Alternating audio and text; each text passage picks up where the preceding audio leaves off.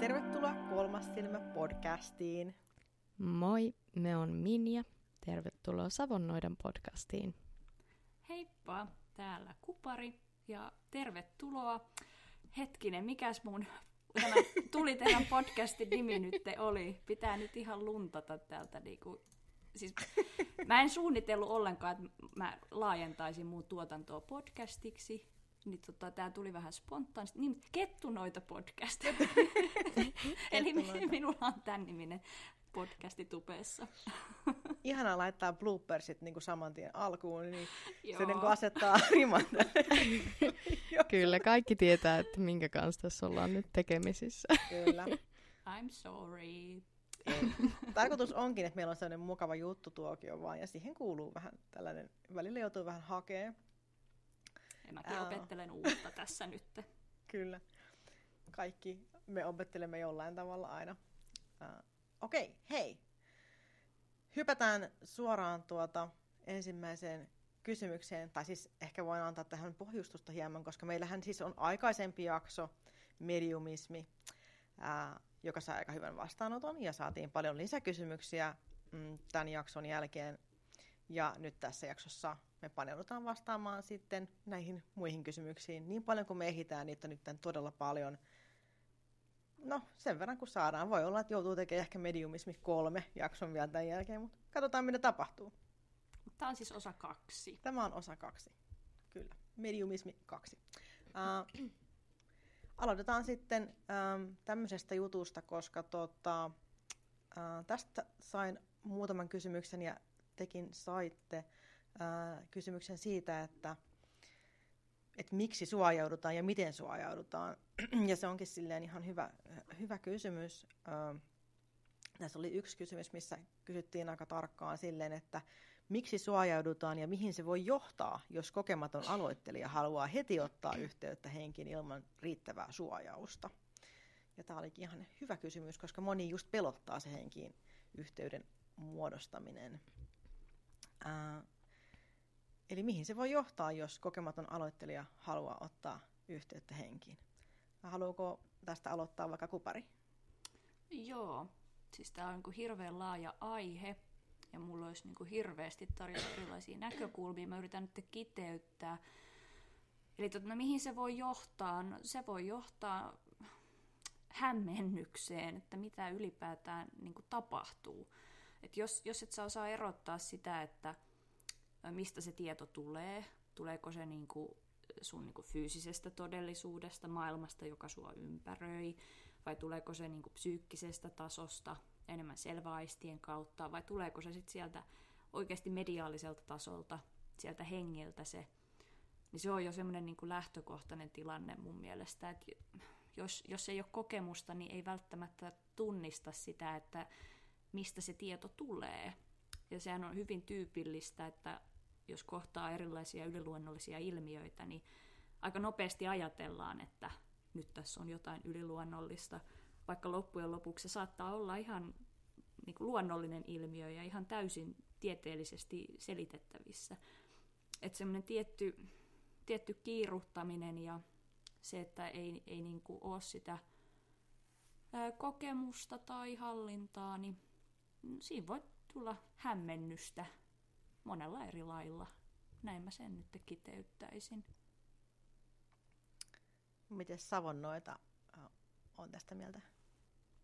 No hyvin samoilla linjoilla Kuparin kanssa ja onhan siinä sitten tietysti niin kuin omat riskinsä, niin kuin jos mietitään, että jokaisella meillä on tämä meidän oma energiakenttä ja sitten jos sitä ei tavallaan suojaa siinä vaiheessa, kun ottaa ensimmäisiä kertoja yhteyttä niin kun henkiin, niin voihan olla, että siihen sun energiakenttään sitten tunkeutuu joitain sellaisia henkiä tai muuta, mitä sä et välttämättä sinne halua. Eli se on vähän niin kuin sitäkin, että suojaa sitä omaa tonttiaan sellaisilta niin kuin ei-toivotuilta asioilta. Joo, itse kanssa siis samaa mieltä. Ja sitten ehkä lisäksi viime jaksossa mä mainitsinkin ohimennen, että että mun mediumismi voi ajoittain olla myös sitä, että mä pystyn päästämään tavallaan hengen mun kehoon niin, että hän voi niin kuin kommunikoida minun kauttani sillä lailla. Niin, ja mainitsin siitä just, että mulla tulee väliin semmoinen olo, että mä tunnen, että joku niin kuin puskee tavallaan, kun ne tietää, että mä oon niin kuin semmoinen väylä, minkä kautta voi tehdä tämän. Niin jos mulla tavallaan ei ole suojat päällä, jos mä en ole valmistautunut kunnolla ja jos mä olisin kokemattomampi siinä mielessä, niin, ja just ilman suojausta, niin, niin siinä voi käydä just sille, että mä tunnen tavallaan, että se läsnäolo tulee minun kehooni sillä lailla. Ja niin siis mä niinku uskon, että moni riivauksen tarve alkaa sillä, että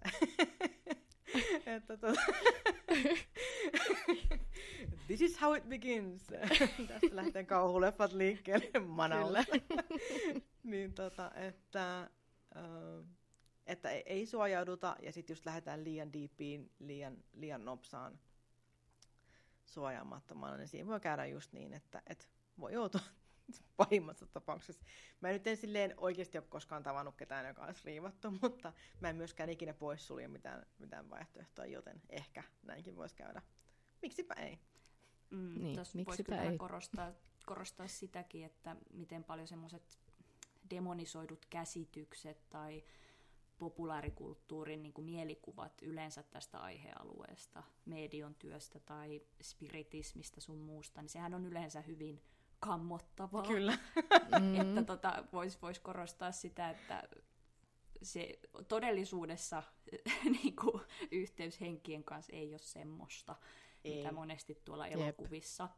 Tai sitten jopa tiettyjen ääriuskovien ihmisten piireistä kuulee, että mitä voi tapahtua. Että näin. Siis todella harvinaista. Ja siis sekin, että jos jonkun energiakentässä on vaikka joku entiteetti esimerkiksi lisänä, niin se yleensä on semmoinen joku ihan niin pieni juttu, että sitä ei välttämättä edes tajuu. Mm-hmm. Voi olla vaan, että on niin kuin tuntunut silleen niin kuin tavallista vaikka väsyneemmältä, niin kuin ihan pikkasen, eikä silleen poikkea niin kuin tavallisesta arjesta edes mitenkään. Ei, niin kuin, ei se ole niin kuin välttämättä mikään iso juttu. Kyllä, ja sellaisen haluan myös, anteeksi, sanopa loppuun. Ei, kerro vaan. Niin, halusin vielä lisätä tuohon, että onhan siinä sitten sekin, että jos se et suojaudu, niin se on oikeasti tosi energeettisesti kuluttavaa, että ne henget voi hyvinkin tavallaan tarrautua siihen sun energiaan ja tavallaan käyttää sitä sun energiaa siinä niin kun osaltaan. Tai tämä on ainakin mun kokemus siitä, kun aloittelin näitä niin kun, oikeasti niin kun mediotyöskentelyä. Että mä olin oikeasti, niin kuin, jos mä en suojautunut tarpeeksi tai niin kuin, valmistautunut siihen, niin mä olin niin väsynyt ja niin poikki aina sen session jälkeen. Mua kiinnostaa, miten te suojaudutte noin ihan niin kuin käytännössä. Kertooks vaikka Kata? Joo, voin kertoa. Eli mä teen yleensä aika semmosia niin kuin perussuojauksia, mitä mä mikä tapahtuu enimmäkseen mun pään sisällä, mutta mä oon myös aika fyysinen itseni suojaaja. Eli mulla on semmosia erilaisia, on paljon eri tapoja, mutta yleensä se lähtee aina siitä, että mä ensin niinku rauhoitan itseni, maadoitan itseni ja yritän päästä sellaiseen tilaan, missä mua ei pelota, missä mä koen olevani turvassa ja vahva. Ja sen jälkeen mä alan luomaan itselleni semmoista niin kuin energiakenttää mun ympärille. Niin, että mä tarkistan esimerkiksi mun oman auran tilanteen, niin kuin, että jos siellä on jotain semmoisia heikkoja kohtia ja muuta, mä niin kuin silleen, miten mä sanoisin, kun mä ajattelen monesti sitä, että mä oon semmoisessa munankuoressa, mä sanon, että mä jälleen munaan itse, kun mä niin kuin tavallaan uusin sen mun ympärillä olevan kuoren, mikä musta on. Ja sitten mä teen monesti myös silleen, että mä käyn ihan käsillä, mä rakennan itselleni semmoisen suojan ja vahvistan sen myös mun niin kun, ei pelkästään mielen kautta tulevalla energialla, vaan sille ihan fyysisesti niin käsien kautta. Niin mä rakennan itselleni sen ja niin, mä oon kyllä kokenut, että se on ihan toimiva juttu. Voi olla jotain yrttejäkin tai amuletteja tai sellaisia niin kuin myös suojana, mutta enimmäkseen se on vaan ihan, että ei sen kummempaa.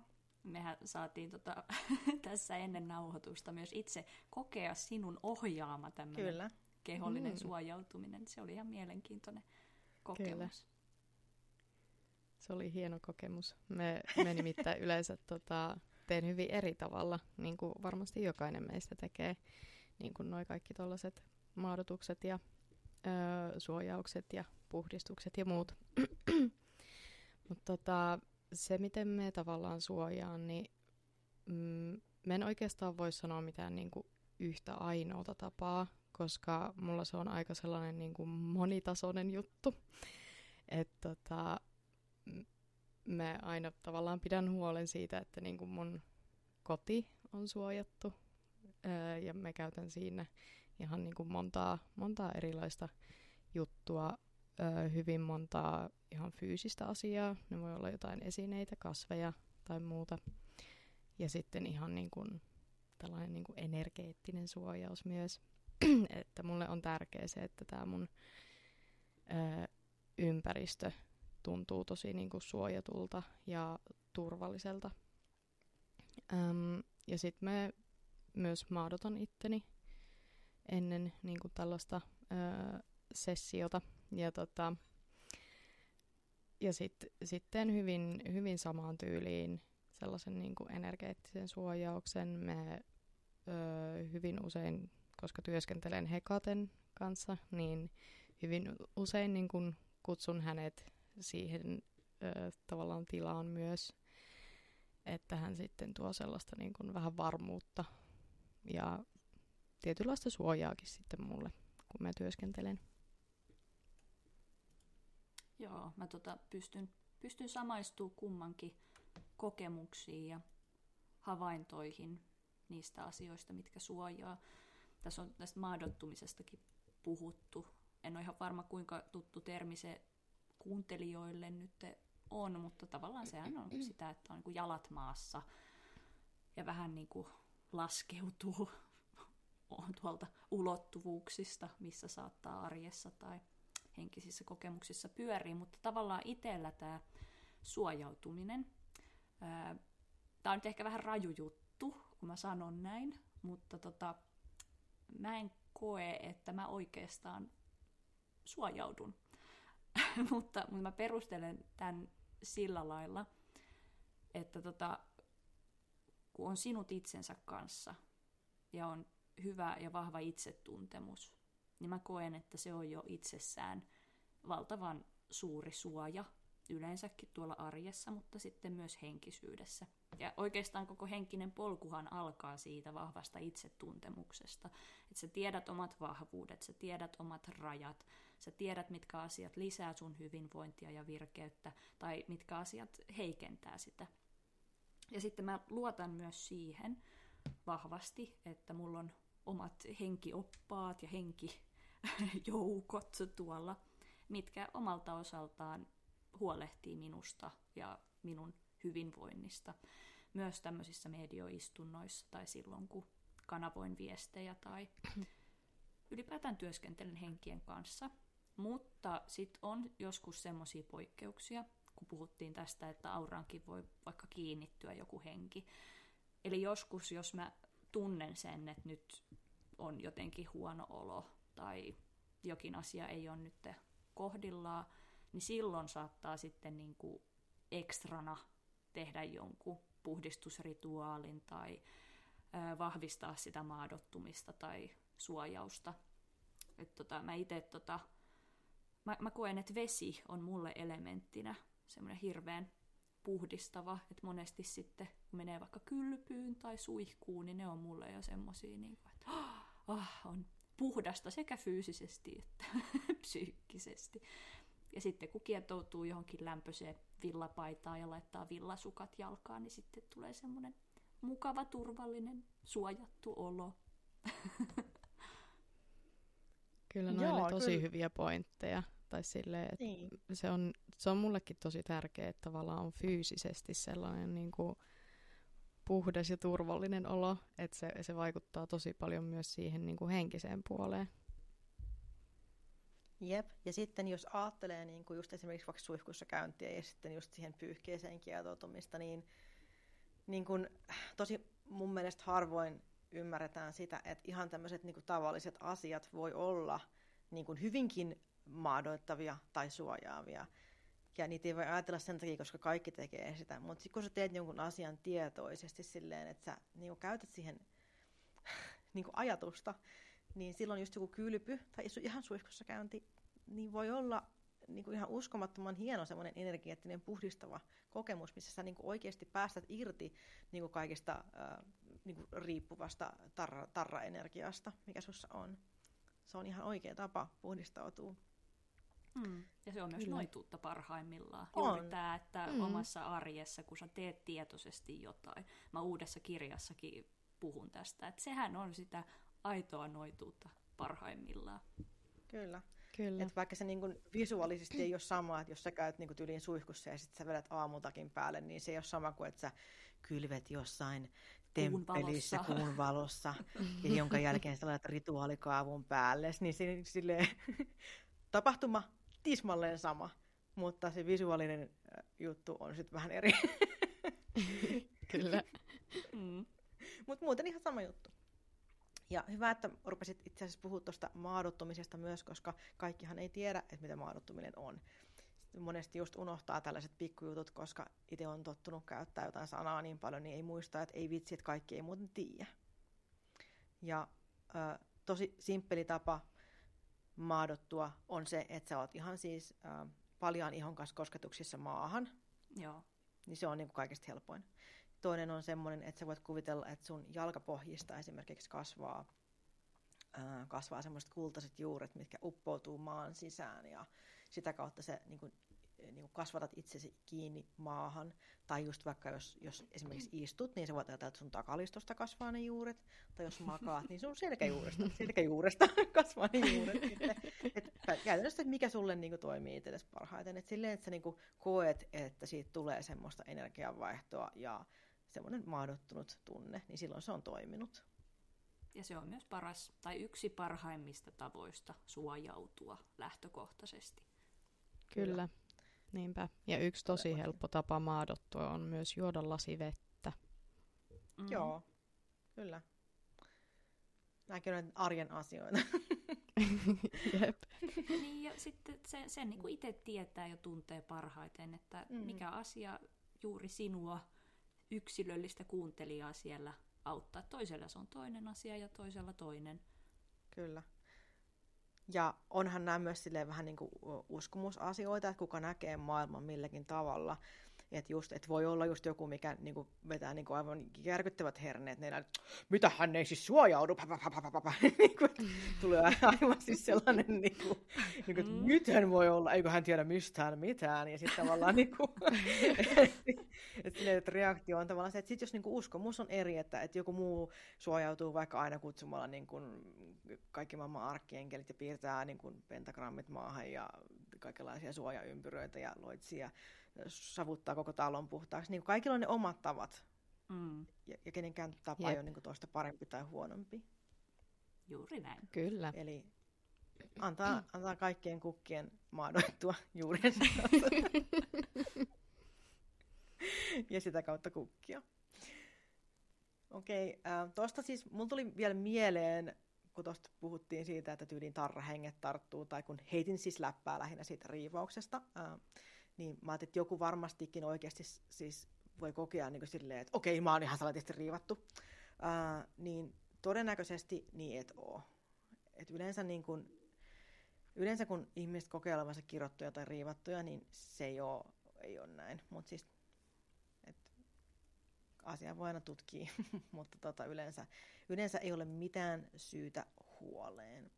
Ja sitten just voi kokeilla esimerkiksi maadottua ja suojata itsensä ja puhdistaa energiaa, vaikka siellä suihkussa visualisoit silleen, että peset pois kaiken ylimääräisen ja sen jälkeen suojaudut ja maadoitut uudestaan.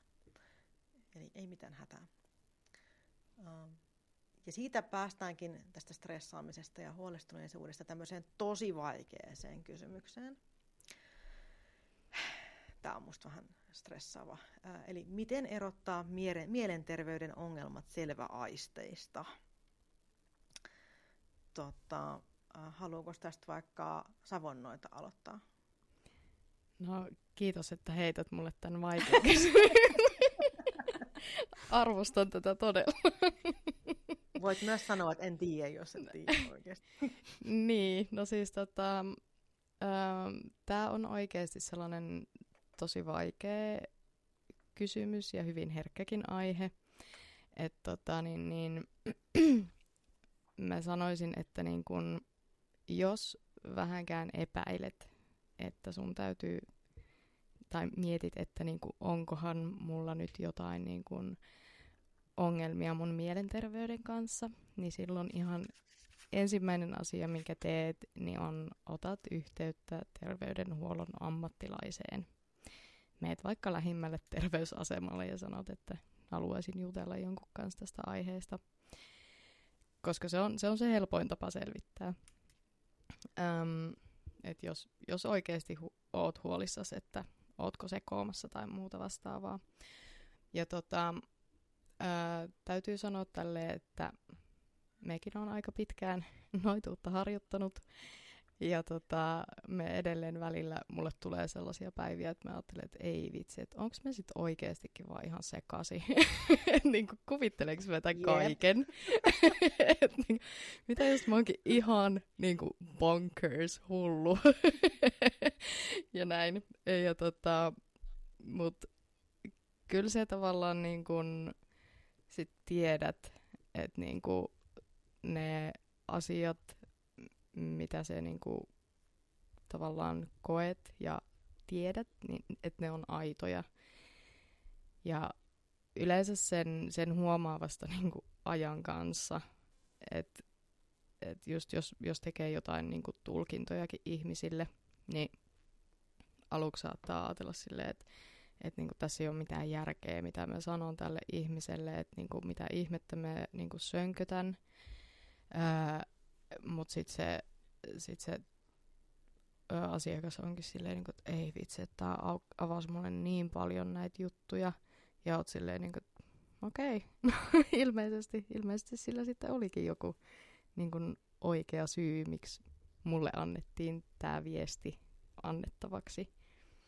Et en nyt tiedä, vastasinko mä tähän kysymykseen ollenkaan, mutta nämä oli niitä mun ajatuksia, mitä mulle heräsi.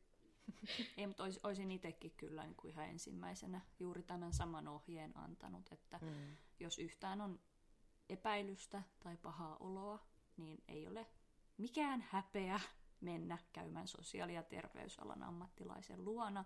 Yleensäkään mielenterveysasiat, mun mielestä niitä ei pitäisi hävetä. Ne on ihan luonnollisia asioita ja niihin löytyy apua oman alan ammattilaisilta. Ja sehän on myös melko niin kuin ikävää, että tavallaan kun on henkisiä kokemuksia tai yleensä on henkinen, niin se on jopa aika yleistä, että tulee tosi paljon tämmöisiä sheimaamisyrityksiä ja että yritetään niin kuin jopa leimata mielenterveysongelmaiseksi. Että se on ikävä juttu, mutta se nyt varmaan kumpuaa vähän siitä yleisestä tietämättömyydestä ja tabuista ja peloista ja historiallisesta demonisoinnista ja kaikesta, mitä on ollut matkan aikana. Yleensä, mä en ole siis itse mikään sosiaali- ja terveysalan ammattilainen, mutta olen itse tehnyt semmoisen havainnon, että erityisesti skitsofrenia on semmoinen, mikä nostetaan ilmoille, kun joku kertoo, että on vaikka nähnyt jotain tai kuullut ääniä tai selittämättömästi tietänyt jotain. Ja mä oon itse sitten monelle ihmiselle yrittänyt tuoda tätä eroa juurikin, että jos on henkisiä kokemuksia, niin se ei välttämättä heti tarkoita sitä, että kyseessä on skitsofrenia. Ja tavallaan ehkä semmoinen merkittävin ero tässä voisi olla se, korostan, että en tosiaan nyt ole lääkäri, mutta silloin, jos on skitsofrenia tai mikä tahansa muu mielenterveyden häiriö, niin ihminen ei voi sille mitään. Niitä näkyjä ja ääniä, niitä vaan tulee. Ihminen ei hallitse sitä. Että hän on jopa joku uhri tietyllä tapaa. Mutta sitten taas, jos on selvänäkijä tai medio, niin hän taas hallitsee ne tilanteet. Hän voi valita tietyn hetken, milloin hän on vastaanottavainen näille näyille tai äänille tai viesteille. Joo. Että tämä on ehkä semmoinen semmoinen ehkä selkein ero, miten voi niinku erottaa, mutta silti tosi matalalla kynnyksellä tutkimuksiin, jos vähänkin epäilyttää. Mun mielestä toi oli just hyvä pointti toi, että sulla on niinku itsellä hallinnassa se, koska just esimerkiksi jos ajatellaan vaikka esimerkiksi skitsofrenia, niin tai no muutenkin siis, että jos sä saat niinku ääniä, kuvia tai sä näet jotain näkyjä, niin jos siihen liittyy tavallaan semmoista niinku hallitsematonta pelkoa, paniikkia, sellaista, niinku, että se haittaa sun elämänlaatua niinku huomattavasti. Tai, ja mun mielestä skitsofreniaan kuuluu monesti myös puheen muodostamisen vaikeuksia ja tällaista, että puhe voi olla semmoista niinku, vähän erityyppistä. Että jos on tavallaan vaikeuksia lauseen muodostuksessa ja hei, mulla tuli kauhean heikon maahin, itse semmoinen just bla bla bla ja mulle sanat. Älkää pides diagnosoitu nyt mua tässä näin. Kata, lopeta mun kuvaileminen. Mutta skitsofrenia on ihan siis oikea sairaus. Emme naura siis skitsofrenialle, vaan ei missään nimessä. Minä takeltelen. Ei missään nimessä. Sitä ei kannata niin myöskään pelätä, koska ihminen, jolla on skitsofrenia, voi elää ihan hyvää ja tervettä elämää. Mutta se on just hyvä se, että jos se on tavallaan hallitsematonta ja se aiheuttaa just semmoista niin elämänlaadun voimakasta heikkenemistä niin, että sä et pysty enää, sä et uskalla käydä vaikka ulkona, sä et uskalla käydä töissä, sua pelottaa, sä saat jatkuvasti niin ahdistuskohtauksia, kun sä kuulet tai näet jotain. Sä niin oot lähdössä jonnekin, mutta sit sä näet jonkun hahmon ja sit sulla tulee semmoinen, että tää on nyt merkki siitä, että mä en voi poistua kotoa. Niin, et jos on niin tosi paljon tollasta, niin sit todennäköisesti kannattaa käydä juttelemaan lääkärin kanssa. Kyse ei välttämättä ole selvänäköisyydestä tai mediumismista. Mutta sit täytyy kyllä nostaa sekin, että kyllähän tosi usein siis itsekin, vaikka mä tiedän itselläni ei ole skitsofreniaa ja olen medio ja mä hallitsen nämä asiat, mutta silti tosi usein nämä yliluonnolliset ja paranormaalit ilmiöt voi olla semmoisia, että ne tulee silloin, kun niitä ei ollenkaan itse odota. Kyllä. Tämä on hankala aihe ja tätä on tosi vaikea niin kuin just luokitella, mutta hyvin karkeasti jaotellen se voisi olla näin, että ei ole hallintaa ja on hallinta. Niin ja ehkä semmoinen, että se on niin kuin yhtä jaksoista sellaista, mikä ei niin kuin tavallaan lopu. Että ehkä se jatkuu vaikka viikkokausia sen sijaan, että koska joskus jos mulle tulee joku viesti, niin se voi tulla silleen, että se tulee yhtäkkiä, mutta sitten tavallaan, että se oli siinä sitten. Ja sitten ei mitään vaikka yli viikkoon tai edes kuukauteen mitään semmoista ylimääräistä. Ja sitten se ei niin kuin välttämättä aiheuta mitään sellaista, niin kuin, että voi, että en voi nyt vaikka mennä kauppaan, koska kauppa räjähtää, jos menen sinne sisälle. Tai sitten just, että jos mä en kuule mitään ääniä esimerkiksi, mitkä käskee mua niin kuin vahingoittamaan itseni tai ketään. Ja et myös semmoinen vahingoittava käytös, olisi sitten itseä tai muita kohtaan, on semmoinen hyvä merkki siitä, että nyt niin kuin hoitoon ja äkkiä. Kyllä. Ja sillä ei leikitä sillä tilanteella. Et siinä vaiheessa, että jos niin kuin miettii, mutta haluaisin kuitenkin olla mieluummin selvänäkijä, niin ei lopetat saman tien ja menet ihan saman tien ottaa yhteyttä niin kuin lääkäriasemalle.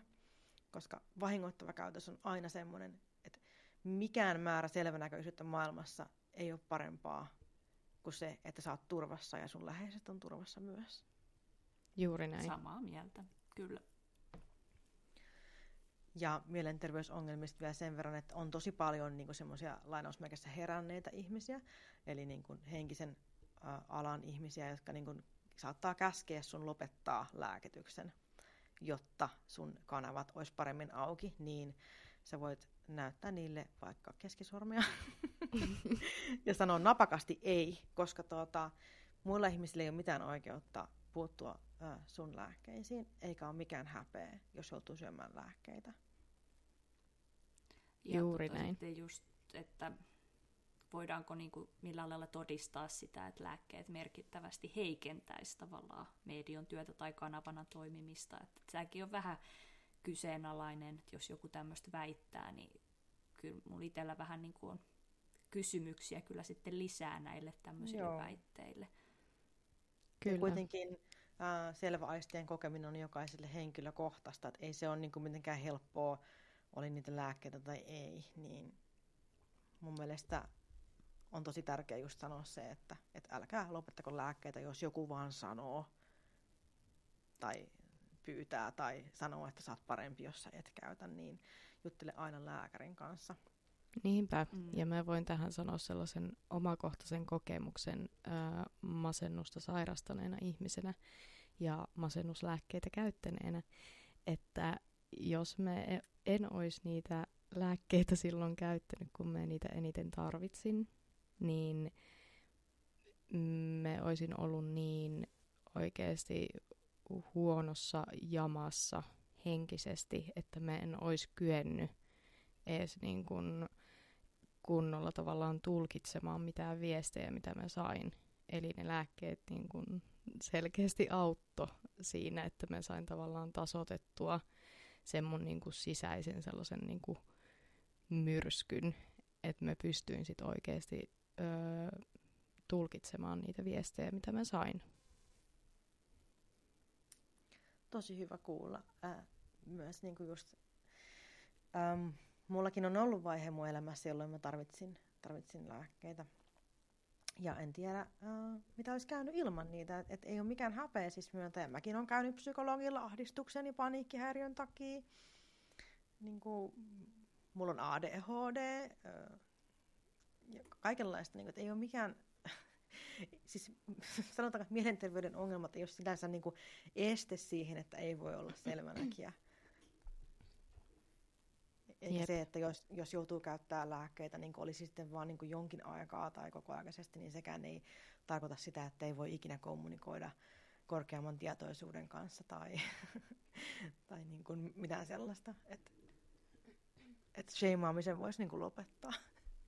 Niin kyllä, ja sitten vaikka olisi ollut tämmöinen vaihe elämässä, että olisi täytynyt turvautua lääkkeisiin ja vaikka hetkellisesti kaikki olisi sumentunutkin, niin se on vaan väliaikainen vaihe. Et kyllä sitten kun lähtee säännöllisesti harjoittelemaan ja rakentaa niitä uusia hermoratoja aivoihin esimerkiksi meditaation avulla, niin kyllä siitä pikkuhiljaa. Ja kun lähtökohtaisesti, varmaan viime jaksossa mainittiinkin siitä, että kun jokaisella on se oma herkkyystaso ja jokainen on sillä omalla polullaan matkalla tässä henkisyydessä, niin turha myös sitten niin lähtee vertaamaan itseään muihin. Et keskittyy vaan siihen omaan polkuun ja omiin tavoitteisiin.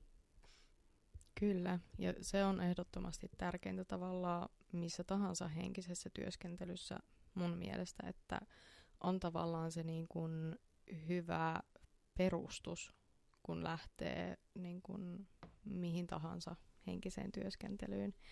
Että jos sulla on tosi niin kuin vaikeita aikaa sun elämässä, jos vaikka oot niin kun, hyvin hyvin masentunut, niin en sano, että älä tee yhtään mitään, vaan että niin kun, anna itsellesi aikaa parantua ja niin kun, älä tavallaan niin kun, aattele, että sun pitää nyt heti olla joku seuraava suuri guru tällä planeetalla ja osata kaikki ja pystyä kommunikoimaan kaikkien henkien kanssa ja näin, että niin kuin kannattaa muistaa se niin kuin armollisuuskin itseään kohtaan sit siinä pisteessä. Kyllä. Todella samaa mieltä. Ja tämä oli mun mielestä tosi hyvä aihe ja loistava kysymys myös just se, että miten erottaa mielenterveyden ongelmat.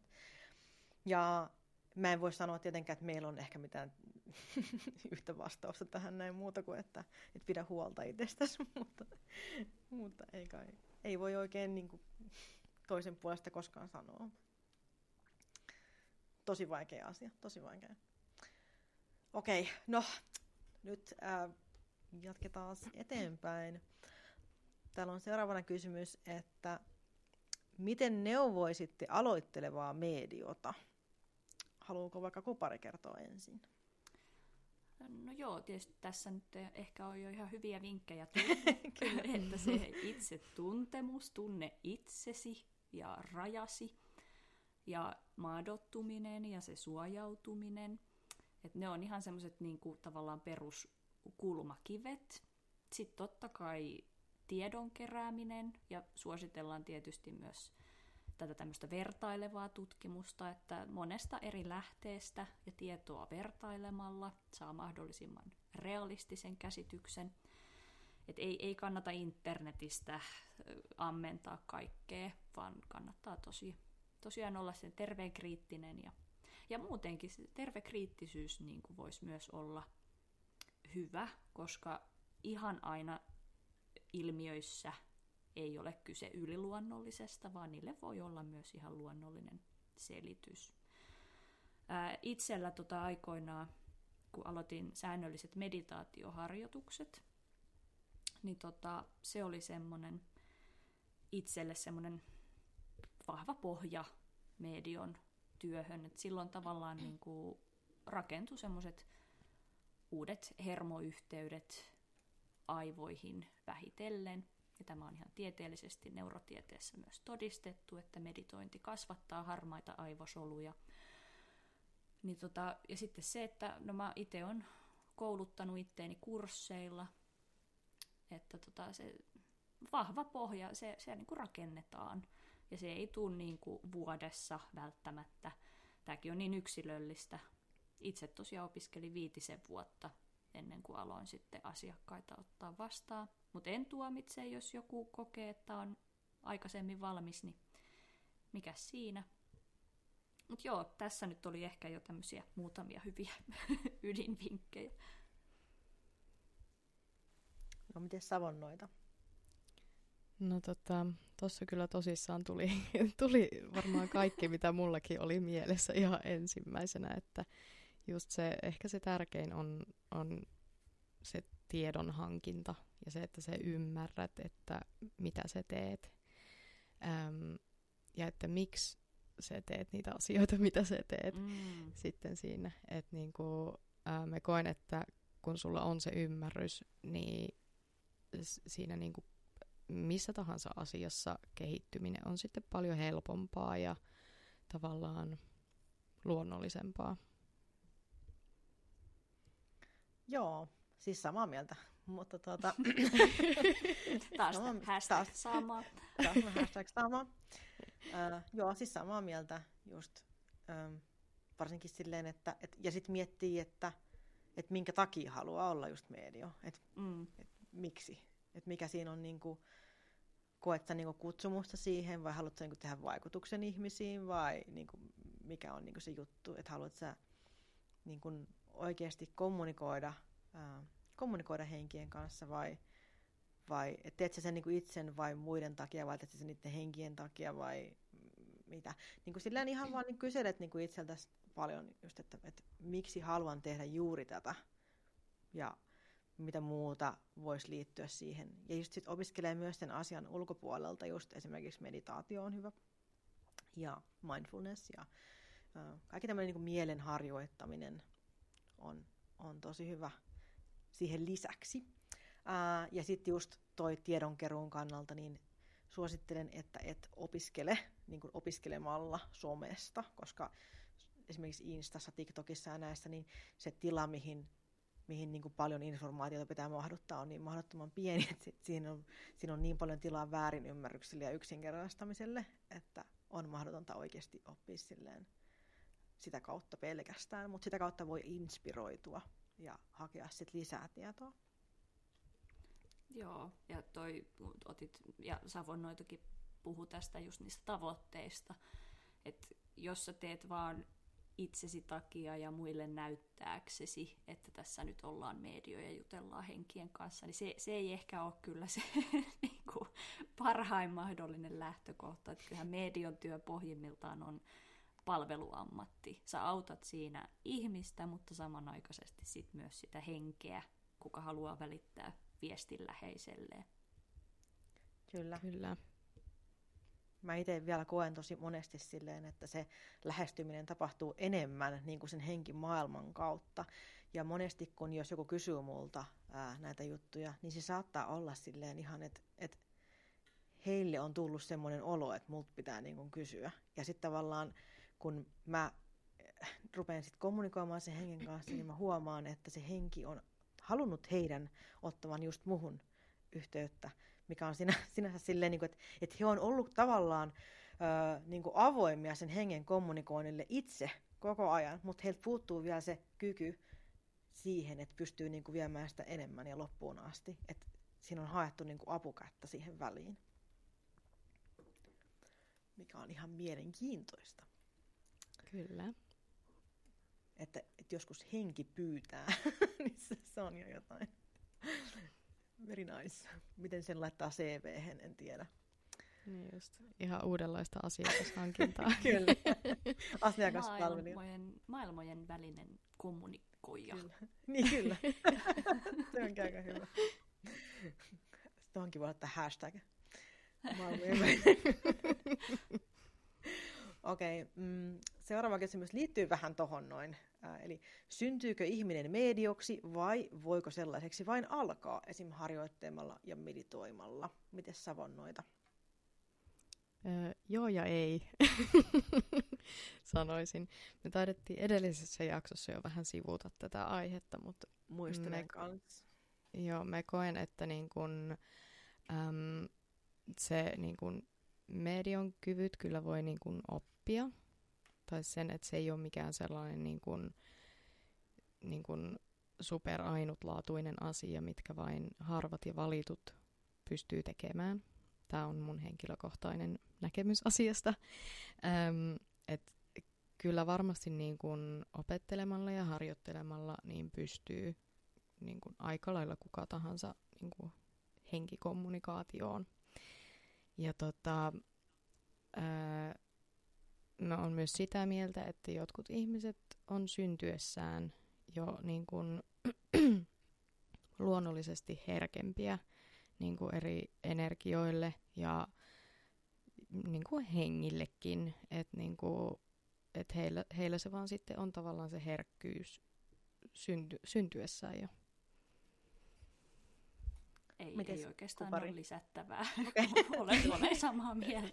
Hashtag sama. Joo, että sama.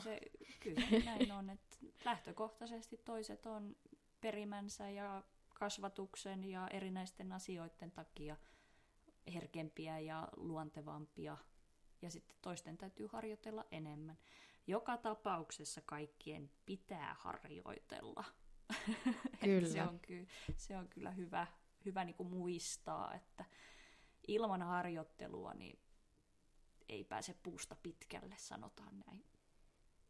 Kyllä, ja tämähän pätee siis ihan kaikkeen koko maailmassa ilman harjoittelua, niin vaikka olisi miten syntynyt jonkun lahjan kanssa. Siis mä oon monesti kuullut, että joku on sanonut, niin kuin, että mulle on kerrottu, että mä oon saanut syntymässä tämmöisen lahjan. Sitten silleen, niin kuin, että who cares, että jos et sä ole niin kuin koskaan harjoittanut sitä, niin ei sitä ole olemassa tavallaan sitä kykyä sillä lailla käyttää. Siis mäkin voin sanoa, että joo, kun mä synnyin, niin mulle annettiin lahja, että mä oon tosi hyvä ratsastaa hevosilla, mutta mä en ole ikinä ratsastanut, joten niin kuin, en voi niin kuin tietää tavallaan sitä. Niin ja sitten sekin, jos ei harjoituta niitä taitoja, niin siis esimerkiksi tässä sanotaan, että pyörällä ajaminen, okei, se on selkärangassa, kun sä oot sen kerran oppinut, mutta lähdepä sitten pyöräilemään monen vuoden jälkeen, niin vaikka sä tiedät teoriassa, miten se toimii, mutta kyllähän se on aika kankeeta aluksi versus sitten semmoinen, joka pyöräilee päivittäin. Siis pakko sanoa, että mä just kokeilin muutaman vuoden jälkeen pyöräilyä, mä kaaduin tuohon meidän pihalle just tässä muutama kuukausi sitten. Siinä mä talutin pyörän takas talliin ja totesin, että mä en ole vielä valmista.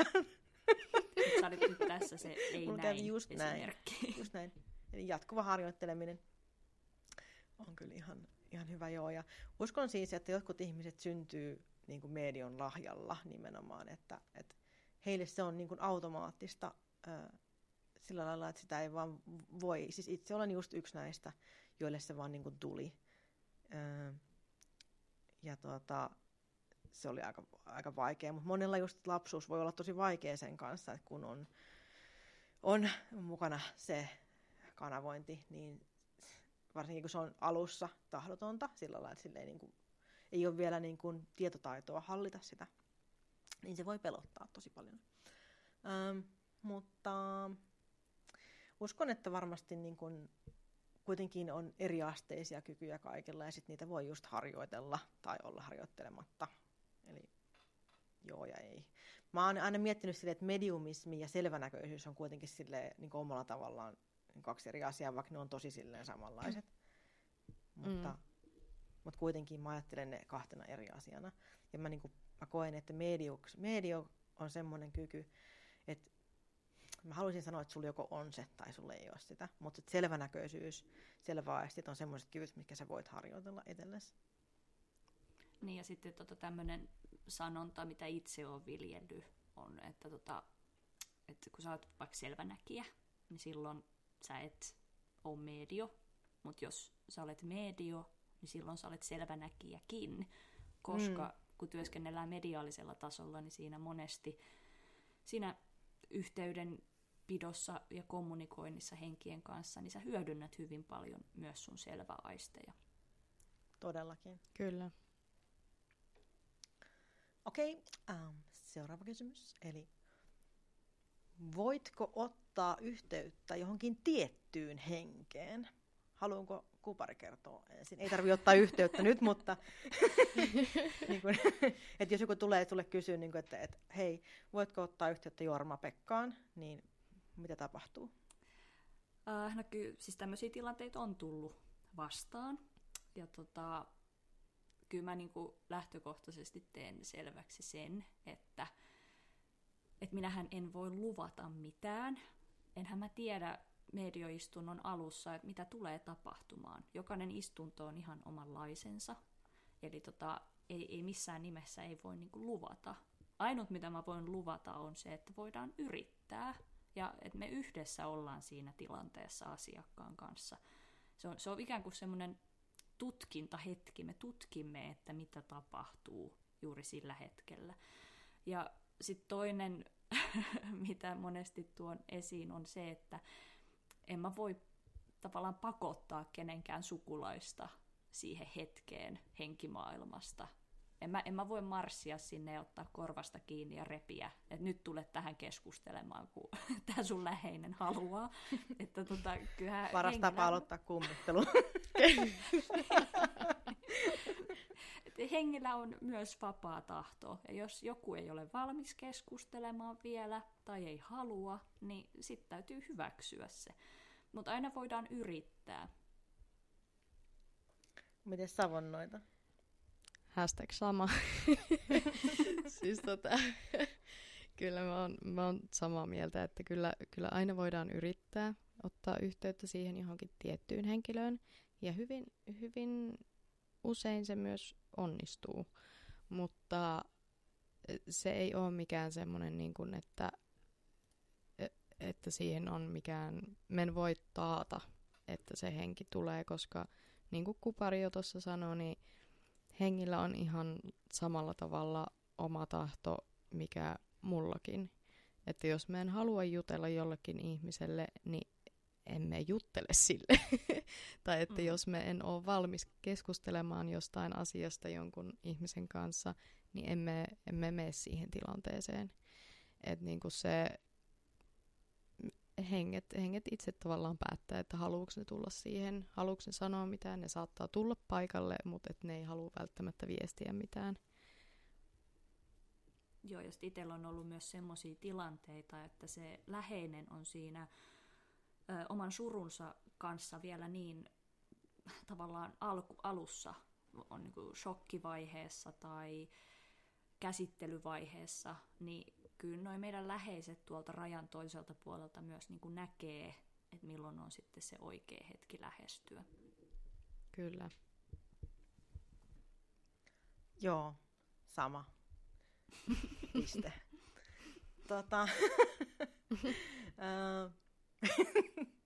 Joo, niinpä, siis ei voi tietää. Tai ei voi olla varma, että voiko ottaa yhteyttä johonkin vai ei. Ja Mä en muista kerroks mä viime jaksossa, mutta kerron siis. Yksi tyyppi pyysi mua ottaa hänen edesmenneeseen ystävään viestiä. Ja mä sain sieltä siis vaan jonkun hänen esiäidin, irlantilaisen mummelin, joka niin kun mun mielestäni lakasi lattiaa vaan heille ja valitti hänelle koko ajan, miten koira haisee koko ajan, vaan niin hirveän koira vaan haisee, karvoja kaikkella. Niin kun, että, ja sitten vaan niin all good for nothing, oh, I heard my daughter for someone else, ja puhuu se äitistä jotain niin mutisi siellä koko ajan. Mä silleen, että täällä on niin tällainen tyyppi. Ja sitten se sanoi, niin kun, että oikeastikko, että mulla on niin koiranpentu ja se on ollut sairaana, niin se haisee tosi pahalle koko aika. Sitten mä olin silleen, no se selittää, että miksi sä puhuisit haisevasta koirasta jatkuvasti. Ja sitten no sit siinä oli just tämmöinen kipeä juttu, niin kuin tämä äitisuhde, niin sitten se sanoi, että sen äiti oli niin kuin lähtenyt, kun hän oli niin kuin tosi nuori, että hänellä ei ole niin kuin äitivälejä ollenkaan. Sen takia tämä niin kuin esi-isi äiti jostain sieltä Irlannin puolelta oli sitten niin kuin jäänyt hänen luokse niin kuin varjelemaan häntä. Ja se oli tosi jännä, että hän, niin kuin mä en tiennyt siis, että hänellä on irlantilaisverta, mutta hän kertoi, että hänen äiti oli sieltä kotoisin, eli se oli niin kuin just hänen äidin puolelta. Että se oli niin kuin vahtinut sitä tavallaan. No, tämä hauska tarina, tai siis kauhea, mutta, mutta niin kuin, että mä yritin siis ottaa yhteyttä tämän hänen edesmenneeseen ystävään, ja mä en voinut tehdä sitä, mutta mä sain sieltä hänelle toisen sukulaisen, joka oli todella välittävä ja rakastava ja piti hänestä huolta ja halusi auttaa niin kuin talouden kunnossa pinosta, vaikka tietenkään ei sillä lailla voinut siinä vaiheessa enää elämäänsä tehdä tätä. Et semmoinen hassu story. Mahtuu ehkä yksi kysymys vielä. Eli miten puhuttelet henkiä? Minkälainen kunnioitus pitää olla henkimaailmaa kohtaan? Mites savonnoita? No, mun mielestä se kunnioitus pitää aina olla. Puhuit se sitten hengille tai muille ihan eläville ihmisille. Että aika usein me puhuttelen niin kun tosi silleen normaalisti, miten me puhuisin ihan elävälle ihmisellekin. Mutta se vähän niinku riippuu myös sen hengen energiasta. Et jos, koska ikinähän sitä ei tiedä sen niinku istunnon alussa tai ennen sitä, että minkälainen henki sieltä tulee. Että jos se on joku sellainen, niinku, hyvin sanotaanko, konservatiivisen tuntuinen, vaikka joku vanhempi mies, niin silloin saattaa niinku puhutella vähän niinku, eri tavalla kuin että jos sieltä tulee joku semmoinen vähän hassutteleva nuoren niinku, ihmisen energialta tuntuva henki. Että se on vähän niin kuin, että me aina arvioin siinä tilanteessa, että millä tavalla tälle tyypille pystyy niin kuin puhumaan. Mutta aika usein silleen hyvin kasuaalisesti, mutta ei nyt mitenkään silleen, niin kuin, että hei, tuu tänne nyt. Tai muuta vastaavaa. Korvastakin. Niin. Taas kummittelutilanne lähtee. Niin, että silleen niin kuin ystävällisesti, lempeästi. Ja niin kuin kauniisti. Ne on oikeastaan ne mun tavat, miten mä keskustelen näiden henkien kanssa. Mites kupari? Joo, kyllä. Taas hashtag sama. Mutta siis kyllä paljon alalla näkee. Tänään viimeksi tuli vastaan, puhuttiin vainajahengistä tai kuolleista tai tuolla ehkä uskonnollisissa piireissä puhutaan sitten tämmöisistä, ei nyt räyhähengistä, mikä se, tiedätkö, ootte tekin varmaan kuullut sen joskus, se on heidän piireissä semmoinen, onko se tämmöinen niinku häiriintynyt tai, no anyway, mutta kuitenkin niin on niinku kaiken näköisiä tapoja, miten hengistä saatetaan puhua. Ja sillä tavalla yritetään myös ehkä vähän niin kuin erotella, että minkälaisesta hengestä on kyse, että onko nyt kummitus vai sitten juuri räyhähenki, riivaajahenki, harhautunut henki. Se harhautunut taisi olla se, mitä tuolla uskonnollisissa piireissä viljellään. Tai naamioitunut. Mutta ihan, mitä just Savonnoitakin sanoi, niin itselle on myös tosi tärkeää se jatkuva kunnioitus sekä sitä asiakasta että sitten sitä henkeä kohtaan. Että monesti, jos selvii, että kyseessä on vaikka isoäiti, niin sitten ihan puhuu, että sinun isoäitisi on tässä ja hän näyttää tällaista elettä. Että en itse käytä tämmöisiä vainajahenki tai kuollut, sekin voi olla vähän tyly, että kuollut läheisesi on tässä. Että kyllä semmoinen niin kuin tietty hienotunteisuus ja kun me voidaan niin kuin sanoilla myös tehdä niin kuin vahingossa tosi paljon vahinkoa esimerkiksi sille asiakkaalle. Että kyllä se median työssä on tosi tärkeää myös miettiä sitä, että miten sä ilmaiset itseäsi ja kaikkea sitä, mitä sä aistit. Joo, ihan totta. Mä oon itse tosi semmoinen sylkisuuhun tuo tyyppi, että mä puhun hyvin impulsiivisesti ja sanon paljon asioita niin kuin tosi ajattelemattomasti ja saatan monesti pahoittaa ihmisten mieltä sillä vaan, että mä niin kuin sanon tosi suoraan ja rehellisesti, että mitä mieltä mä oon tai mitä mä niin kuin teen tai mitä mä niin kuin ajattelen ja silleen voi niin kuin käydä. Henkien kanssa on ihan sama juttu. Mä yritän aina kuitenkin siis olla silleen ystävällinen, että mä en koskaan pakota mitään mihinkään. Ja mä sillä lailla koitan olla kunnioittava henkiä kohtaan. Ja henkissä toki on semmoinen juttu, että yleensä he ei silleen niin kuin enää välitä niin paljon siitä, kun he tietää jo, että kun he aistii tavallaan siellä energiatasolla koko ajan niin kuin mun sen, että mikä tarkoitus mulla on siinä. Että he niinku kyllä tuntee, että haluanko mä olla ilkikurinen vai haluanko mä niinku ystävällisesti auttaa tai onko mä vaan kanavana siinä välissä. Niin monesti mä oon kanavoinut sillä lailla, että mä oon saattanut just myös hengen tavallaan hieman tylyjä asioita niinku kertoa sitten eteenpäin tälle, joka on kysynyt niitä juttuja, jos ne on kuulunut sen tyypin käytökseen. Eli tämä tyyppi on tunnistanut sen ihmisen siitä käytöksestä, jonka mä kuvailen esimerkiksi just, että no hän niin kuin nyt niin kuin näyttää, että hän maiskauttaa ja muljauttaa silmiä ja niin kuin on vähän silleen, että voitko niin kuin lopettaa, että mä en jaksa enää, että miksi se voi vaan niin kuin välillä rentoutua silleen, että jos se henki on niin kuin semmoinen, että se on ollut niin kuin sellainen eläessään, niin se niin kuin joskus tulee, esiintyy sillä tavalla, ja sitä kautta tämä tyyppi tunnistaa, että hei, toi on mun sisko. Mun sisko oli just tommonen, ja sitten tulee se, mä en kattain on mestään mitään. Sitten se henki on just silleen, siis puhuu niin kuin tolleen, että sä kuulet niin kuin sun pääsi, että se on se, ja sano sille jortsulle vielä, että lopettaa niiden kalsareiden käyttämisen. Silleen, niin kuin, että sitten se ei kertoo tällaisia niin kuin viestejä, niin sitten ne on silleen, joo, sillä jortsulla muuten oikeasti on, se käyttää vieläkin niitä, ei vitsi, mun on pakko kertoa sille tästä. Että tavallaan, että sieltä tulee niin kuin tällaista.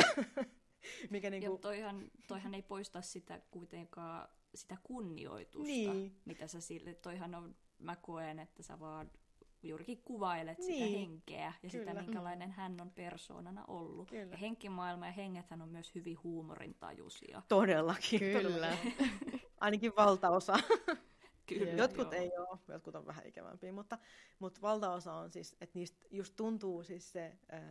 leikkisyys sellainen, ja sitten kun tavallaan elämän taakat on niin kuin jäänyt silleen, ne on, tuntuu erilaiselta siirtymän jälkeen, niin se on tosi jotenkin, mutta en tosiaan aina tiedä niin kuin oikeita sanoja, mitä käyttäisin, tai että miten voin olla mahdollisimman niin kuin diplomaattinen niissä jutuissa, koska mun menee paljon ajatusprosessia siihen kanavointiin, niin mä välttämättä en saa niin kuin tulemaan sitten läpi sitä silleen, mutta en koskaan niin kuin sanoisi, niin kuin, että joo, täällä on sun kuollut tällainen, tää se on joku raato, mikä raatosukulainen, tää nyt on, näyttää vähän maksalaatikolta nykyään, kun se on toi haudas. Siis niin kuin, ei mitään niin tuollaista kuitenkaan, vaan silleen, jos et kuvailen, niin kuin, silleen, miten hän ilmestyy mulle. Esimerkiksi hän saattaa olla vaikka villapaidassa, hänellä on henkselit siinä ja sellaiset niin kuin pitkät housut ja kumisaappaat oli. Sitten niin kuvailen sitä, eikä sitä, että joo, tuolla he makaa raatona nyt. Niin ja siis kyllä henget myös... Niin kuin tietää sen, että jos et sä ole heille sopiva kanava, niin voi olla, että ei enää henget kanavoidu sinun kautta tai tule juttelemaan, mutta ei tule myös asiakkaat, jos on hirveän tylyä. Jep. Joo. Ja sekin just, että mikä on kenellekin tylyä ja mikä on kenellekin loukkaavaa, niin voi vaihdella tosi paljon. Tuntosarvet koholla niin. Asiakastilanteissa.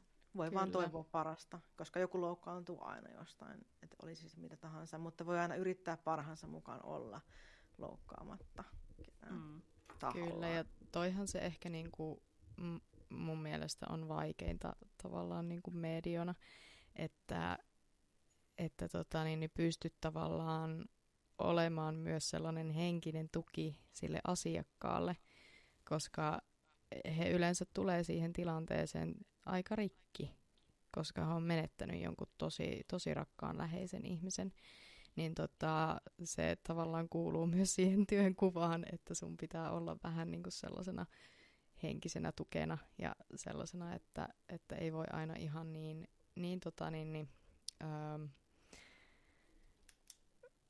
voisiko sanoa, että töksäyttäen sanoa asioita, että siinä joutuu aika paljon miettimään sitä niin kuin omaa kieltään ja tavallaan, että mitä sanoo ja miten.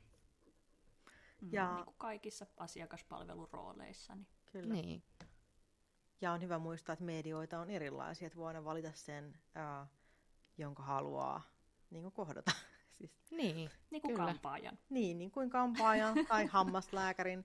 Tai ihan minkä tahansa. Että olisi sitten tarot-tulkitsija tai kanavoija, niin jos sä niinku tavallaan tunnet, että nykyään varsinkin on paljon, ihmisillä on paljon esimerkkejä heistä, niin kun he tekevät videoita somessa, heillä voi olla, niin kun, että sä kuulet heidän äänestä, että minkä tyyppisiä nämä on, että haluaisit sä kuulla tältä ihmiseltä niin kun viestiä, vai haluaisit sä mieluummin jonkun, joka papattaa asiallisesti kirjakielellä kynttilän valossa, tai haluat sä jonkun, joka on elehtivä ja haluat sen jonkun, joka vaan piirtää vaan kuvina kaiken. Että sä voit itse valita, että mitä sä haluat, miten sä haluat ottaa yhteyttä. Niinpä. Joo, ja ylipäätään kyllä se, että on lähtökohtaisesti myös hyvä ottaa selvää siitä mediosta, kenen luo olet menossa. Että miten, onko minkälaiset suositukset tai kuinka paljon hän on vaikka just kouluttautunut ja millä kursseilla.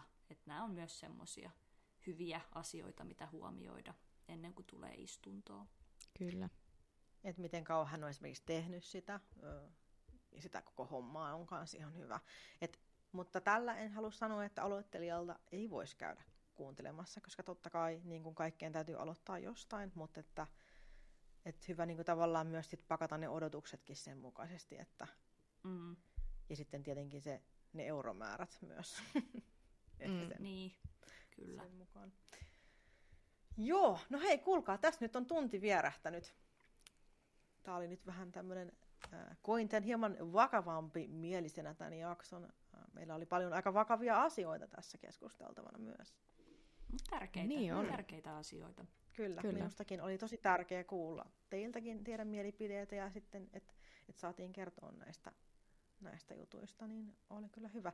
Mä voin kertoa sen, että mulla oli tässä yli 18 kysymystä rivissä, ja että me päästiin niin tuossa ei kauhean pitkälle, että voiko olla, että tulee Mediumismi 3 jakso.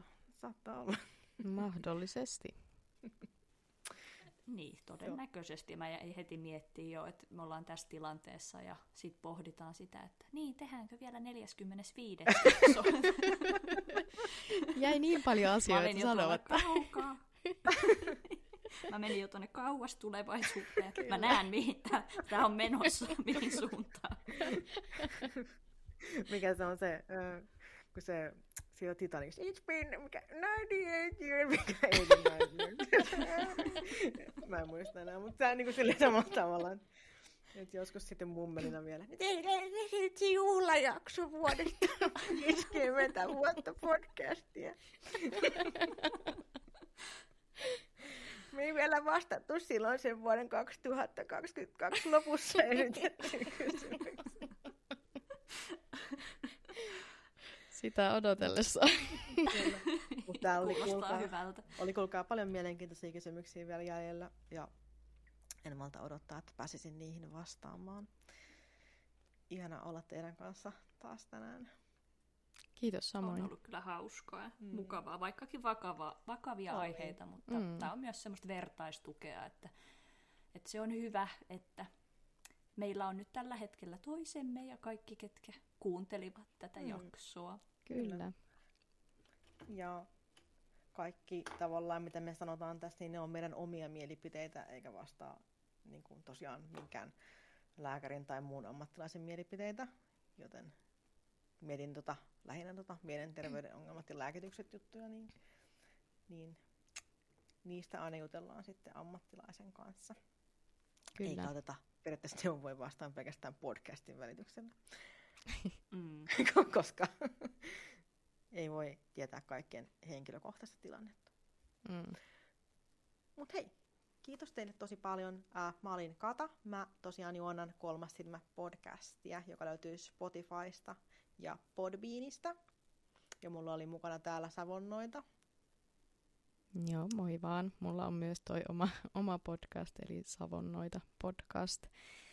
Mulla on myös Podbeanissa ja Spotifyssa ja vaikka missä muualla löytyy toi mun podcast. Ja jos haluat seurata mua, niin Instagramista löytyy, sinne mä eniten niin kun, julkaisen kaikkia juttuja, eli @savonnoita @savonnoita. Ja mukana myös Kuupari. Niin, mukana oli myös. Lisäjoukkoina. No tosiaan Kuupari Kettu -nimellä löytää, ja mä lataan näitä jaksoja myös omalle YouTube-kanavalle, ja mikäli kiinnostaa seurailla minun sisältöä, niin löytyy Instagramista ja TikTokista, ja yksi kirjakin löytyy ja toinen on tulossa, ja en tiedä mihin kaikkialle tässä vielä päätyy. Lista kasvaa. Kyllä. Mut hei, kiitos teille ja kiitos kaikille, että kuuntelitte.